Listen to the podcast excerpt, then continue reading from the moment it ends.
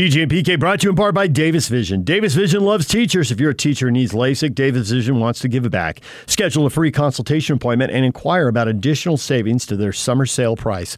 Call them today at 801 253 3030 or check them out at davisvisionmd.com. DJ and PK, it's time to bring in Craig Bolerjack, TV voice of the Utah Jazz. He joins us on the Smart Rain guest line. It's no secret that Utah's in an extreme drought. That's why Smart Rain is a solution for any commercial property concerned about water consumption while managing irrigation. Find out more at smartrain.net. Bowler, good morning. Hey, DJ, PK. Oh, how are you? Hello, I love you. Won't you tell me your name? DJ, PK, Bowler. you didn't mean that literally. All right, Bowler. Two games apiece. The Suns win two at home. The Bucks win two at home. Three to go. It's best two out of three. Who do you got? Oh my goodness. Well, look, um, home court's everything, right? So someone's going to have to steal one. Well, the Bucks. Uh, so, you know, uh, this one's uh, this one was easy to call about five days ago. That have been the Phoenix Suns, who are absolutely dominant, and I was really impressed with their play in the first two games. Now the Bucks in that uh, just scramble, get it done defensive mode, and they're Jake and I were just talking about the recovery block by uh, Giannis last night. Big time, big time, big time play, big fourth quarter. Uh, I still have to lean Phoenix way because they have a game seven at home if necessary. But this is a better series than most thought. I liked it. Entertaining game last night. Hard fought. Loved the fourth quarter. Uh, the threes aren't really falling for either team, but uh, the mid-range jump shot, man, it's huge. It's keeping Phoenix alive. It did at least on the road last night. Uh, but I was impressed with uh, Middleton, Antetokounmpo. I mean, those are efficient numbers. I mean, PK, come on, double double, eight assists, three steals, two blocks. Um, he didn't play all that well in Phoenix, but uh, games two, three, and four, I've been pretty impressed with the big guy. Yeah, the thing that stunned me was like 78 field goal attempts to 97 for the Yeah, Bucks. I mean, that is right. a startling number. And and if the Bucks do that, they have a 20 field goal attempted advantage. I mean, I don't know what the win percentage is, but I got to believe it's really really high. Well, they got to the free throw line a lot too last night, and that frustrated. I think that played a big part. I don't know how you guys looked at it last night, but you know, Booker was, you know, Booker was incredible. I'm looking at highlights right now. Let me turn it down. Uh, but you know, Booker goes 42. Chris Paul struggled, but um, you know, it's it's about free throws. It's about getting in the head of your opponent a bit. It's what the home court does. Look, Salt Lake is loud. Vivint Arena is awesome. Um, you know, fear the deer. Look, that crowd was crazy last night. Uh, doesn't happen often, right? To have a finals uh, in your building uh, and a chance to win it. Man, you're like you said, it's it's down to just a mini three game series and how this turns out. You flip a coin, but I like the way the Bucks are playing right now. They're much more engaged defensively. Um, the mid-range shot on both sides of the ball, on both sides of, uh, of the floor, are really kind of the bread and butter. What the Suns like to do, and what the Bucks like to do too, especially with Middleton um, and Holiday. Uh, Chris Paul was just off his game last night, but it tells you how important he is to the Phoenix Suns. And and Ayton didn't get as many touches as I thought that maybe he would. Uh, he did not get to, get to the free throw line, but I still like the way Ayton's played in this series. Uh, he's a he's a he's a dual threat, but I don't know what the separator is going to be. You know, that's what I keep trying to think to myself, DK. Uh, what what will be the difference maker in the title here, and uh, is it going to come down to Booker, and is it going to come down to to Antetokounmpo? It, it may just be those two guys, or you may see a Middleton, or you may see Chris Paul. Um, save the day.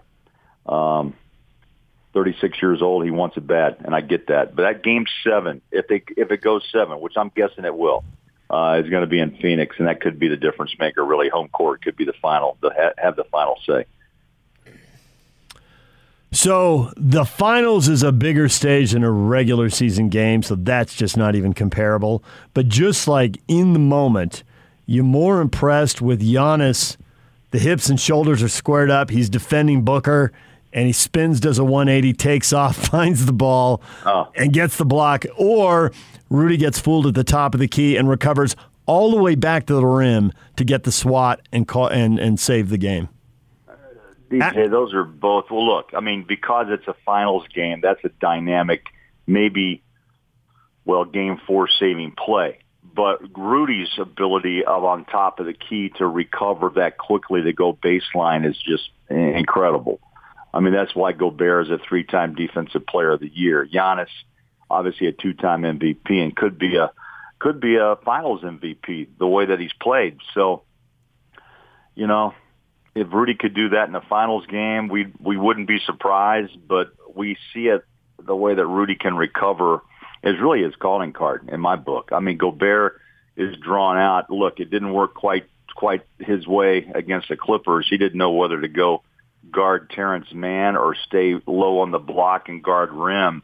And he jumps out late. You got to make those decisions, and it's difficult to do. And one of the things I think the Jazz we'll be looking at in the off season about just another you know guard uh, that can go out and jump out and defend. But that's a whole nother conversation. But both of those plays are, are dynamic. I mean, that's what bigs are supposed to do.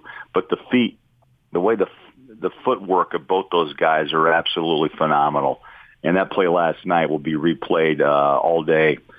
Probably was all night and again all day. Probably reviewed again for game uh, for game five. But that was that was a hell of a play. And probably in my book, I thought that moment probably changed the way that the outcome of this game uh, last night. So when you say this play will probably be reviewed all night, what you're saying is all night long. All night long. Oh, no. all night. Got to get Tim Lacombe to sing that. Exactly. yes. Play along. I like it. One of the things. Oh my! It's been re- replayed, replayed all night long. Yes, yeah, yeah. Great thing about the Bucks is that when you look at their lineup right now, they played what seven, eight guys. Uh, I think T got eleven minutes, and you look at how they assembled this team. Brook Lopez is the highest drafted player on this team at tenth. Giannis goes fifteenth. You got Holiday seventeenth. Khris Middleton second round, thirty nine. Love Uh, it. Connaughton, uh, second round, 41. PJ Tucker, second round, 35. It's not the traditional way. And I just No. think it's outstanding for the league to send the message that do your homework, do everything that you can the right way, and you got a shot.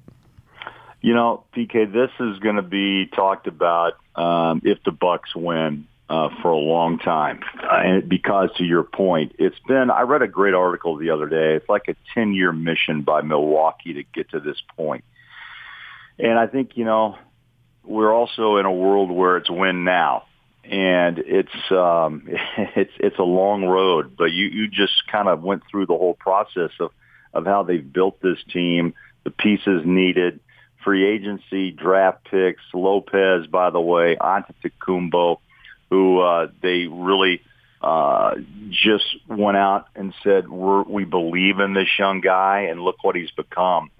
Um, you know, his line again last night is superb. Middleton, Lopez, remember, saved the day when Antetokounmpo had the hyperextension on the knee and came out and had a career night. But he's a solid guy. Uh, didn't have a good three-point shooting night last night, but he, for a big, he can shoot the three. I like the team. It is what that is team. It's very much like how the Jazz have done it, team. Uh, and sometimes that word doesn't go well, in my opinion, when I travel uh, within within the NBA. It's like, ah, come on, man, the team now. You got to have the big three, and you know it's refreshing. And I think the ratings have proved that look, they're only really comparing it to last year in the bubble, but there was so much discord amongst fans about Black Lives Matter and and COVID and all the issues that people were just like, you know, upset about. And um, you know, the numbers didn't prove out. Okay, you know, anger, reset. And if people don't like the way this series has gone, it's I'm sorry, it's it's the way it is. It's not LeBron, it's not KD, it's not Luka, uh, but it's it's guys that bust tail, and even Chris Paul, love or hate him, the guy has played his backside off uh, to get to this point. and you know Booker's grown up, uh, you know DeAndre Ayton has grown up.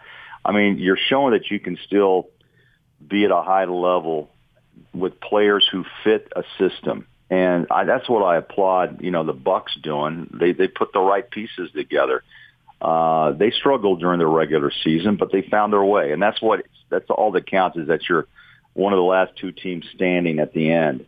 Um, but I think fans, I don't know, what do you guys? I, do you guys agree? I mean, some of the people I've talked to have actually it's a it's a breath of fresh air to have new faces some new young stars growing. And, you know, I talked to Doris Burke not long ago, and she thinks it's really on the networks um, to really help grow new new stars in this league.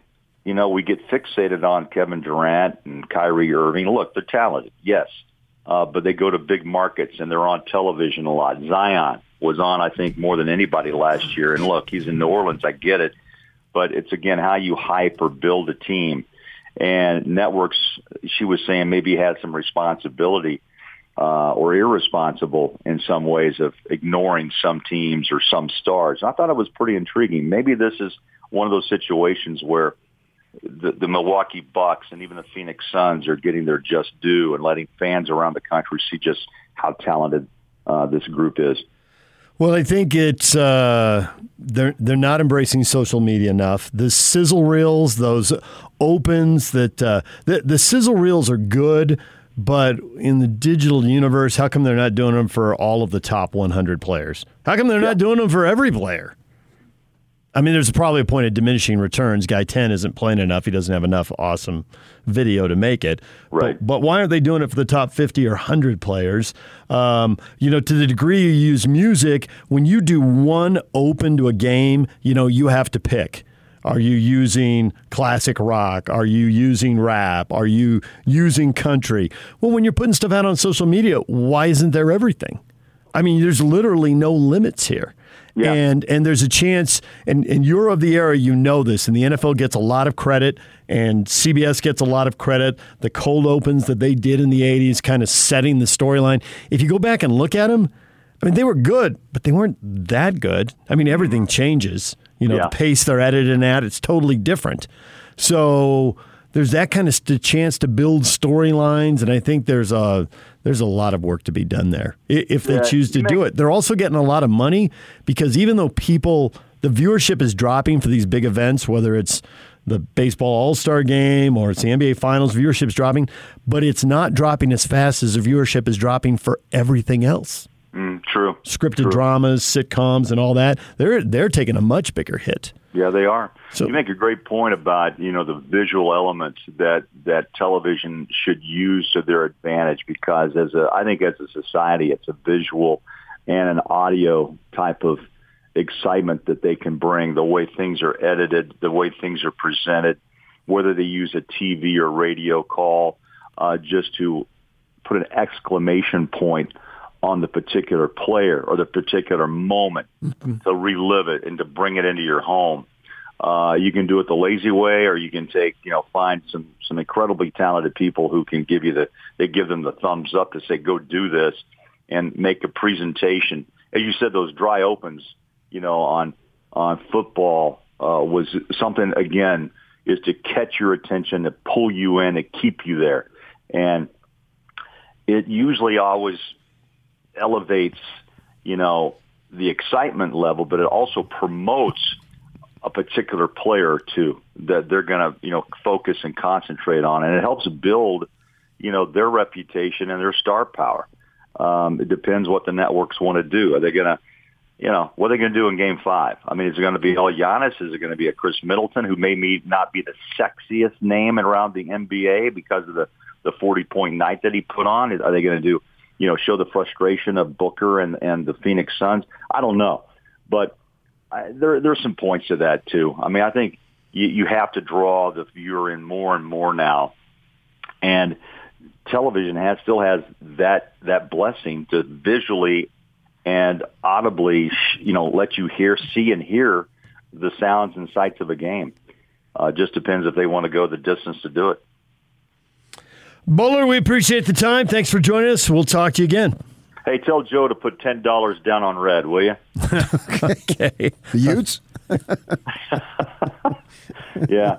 10, 10 on red okay. for the Utes. We'll do. For the Utes if he really feels if he feels lucky, go twenty, and All I'll right. try to I'll try to run into him later and take care of that. All right. Thanks, Bowler. All right, guys. See you soon. All right. Joe Ingles is coming up. Joe is coming up in about 15 minutes right here on 97.5 and 1280 The Zone, live from Las Vegas. Australia playing some tune up games, ready, getting ready for the Olympics. They beat the U.S. They're going to play them again on Friday. We'll talk with Joe. Stay with us.